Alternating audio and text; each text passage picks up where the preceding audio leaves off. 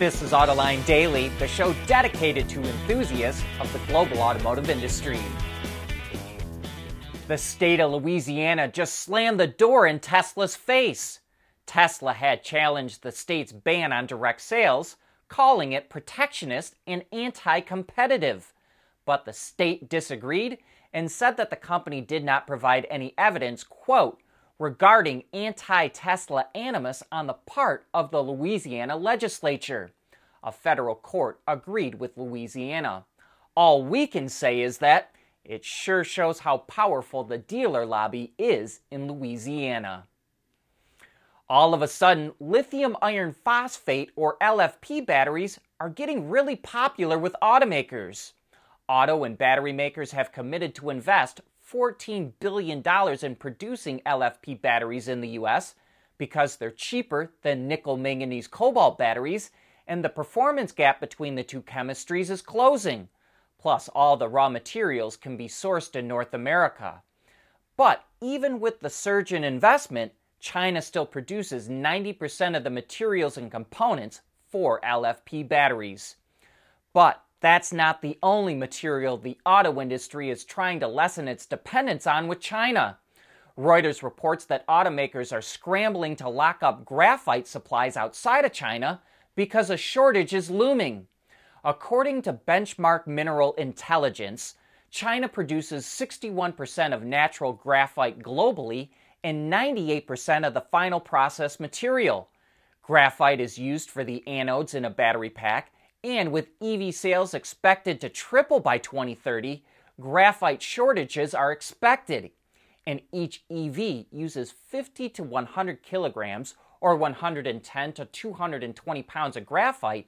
And by 2030, a shortage of 770,000 metric tons is expected. Benchmark says in order to meet demand, $12 billion needs to be invested in graphite by 2030 and 97 new mines are required by 2035. Toyota isn't just going to offer customers software updates, it's also going to do the same with hardware.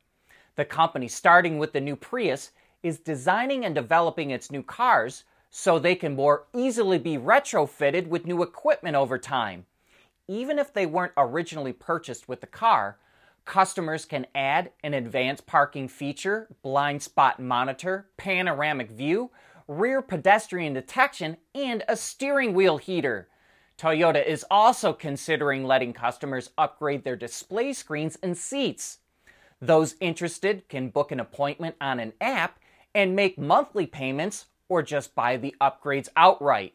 And if someone was to get every one that's currently offered for the new Prius, it would cost them around $4,100. So, Toyota is clearly looking for other ways to generate revenue after a vehicle is sold, not just through OTA updates. Ford is making it a lot easier for upfitters to modify its Super Duty trucks.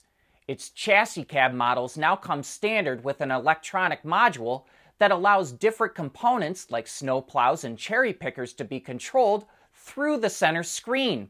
That module, which mounts behind the glove box, is usually a $400 option on other models. Using a simple graphic user interface or GUI, upfitters can program a truck so that when a driver puts it into reverse, the snowplow automatically lifts up. Or they can set it so a truck with a cherry picker or crane cannot be driven until they're lowered and locked into place. There are a total of four pages of menus on the center screen with eight buttons per page, so upfitters can add a lot of controls. And this also means they don't have to splice into the wiring harness or drill more holes into the dashboard to add switches. And fleet owners can program one truck, then reflash the module on every truck in their fleet. The next step is to try and do this with over the air updates.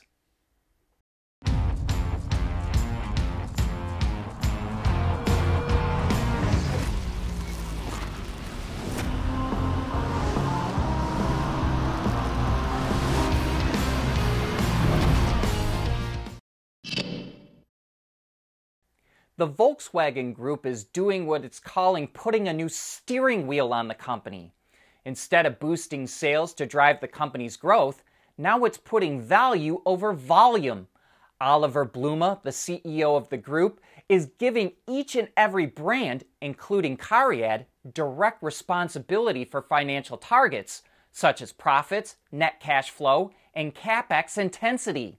The new 10 point plan calls for revenue growth of 5 to 7% a year through 2027, and it's targeting a return on sales of 9 to 11% by 2030. One of the ways it's going to get there is by phasing out investment in internal combustion engines in the next few years. VW is going to spend 180 billion euros over the next five years as part of the plan. And part of that will go to an all new EV platform called SSP that will be used by every brand in the group, as well as for a software defined vehicle for the Audi and VW brands who are working with Cariad to do it. To us, hearing VW say it will no longer chase sales volume is a bit of a shock. And to put it another way, VW is surrendering global sales leadership to Toyota. The US EPA just set new targets and standards for cellulosic biofuel, biomass based diesel, advanced biofuel, which is made from plants and animal waste, and total renewable fuel for 2023 through 2025. The agency is establishing requirements to increase renewable fuel production every year to reduce imported oil by up to 140,000 barrels a day. These new low carbon fuels will also reduce greenhouse gases. You know, not all vans are for soccer moms. Ford is going to race its all electric super van up Pikes Peak. A version of this van debuted nearly a year ago at the Goodwood Festival of Speed and put down the fifth fastest time of any vehicle for 2022 so we expect it to do pretty well on the international hill climb. But it had to go through a number of changes to adapt to the new environment, and like most vehicles that go up Pikes Peak, Ford slapped on a bunch of aero bits that added a ton of downforce. It also reduced the number of electric motors from 4 to 3, but it still has 1400 horsepower, and it also upgraded the drive shafts, revised the regenerative braking system, and added carbon ceramic brakes. And now, if you're excited to see this supervan race, the good news is you won't have to wait long. The Pikes Peak Hill Climb is this Sunday. Speaking of cool EVs, Opel is holding true to its word that it would build a one off version of a sweet Rocks Electric that was dreamed up during a design challenge. And just like the concept, the real Rocks Extreme is a tricked out buggy that looks like it's ready to rip up some sand dunes. The Rocks Electric is Opel's version of the Citroën Ami, and like the special buggy version that Citroën created of the Ami, if Opel actually offered the Rocks Extreme, I bet it would sell out in just a few minutes. In another bit of Opel news, it's launching the all electric version of the Astra. And since this is a Stellantis brand, which means the Astra shares its platform with many other vehicles, the main power components are the same. It features a 54 kilowatt hour battery pack and a 115 kilowatt or 156 horsepower electric motor. With the five door version of the Astra, the setup provides up to 418 kilometers or 259 miles of range. Orders are open now, and a fully loaded model in Germany can be leased for 399 euros a month. And be sure to tune in to Autoline After Hours today. We're going to have the CEO of Caresoft on the show. They do competitive teardowns, and what they found about how far ahead Tesla is from the rest of the auto industry will shock you.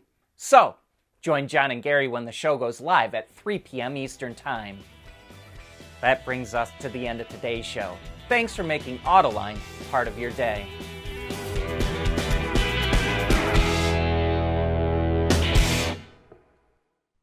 AutoLine Daily is brought to you by Bridgestone, solutions for your journey. Intrepid Control Systems, over the air engineering, boost your game. And by Schaeffler, we pioneer motion. At Schaeffler, We pioneer motion. Electrifying mobility. Manufacturing smarter. Reducing CO2 emissions. Making energy production clean. Schaeffler pioneers motion to advance how the world moves.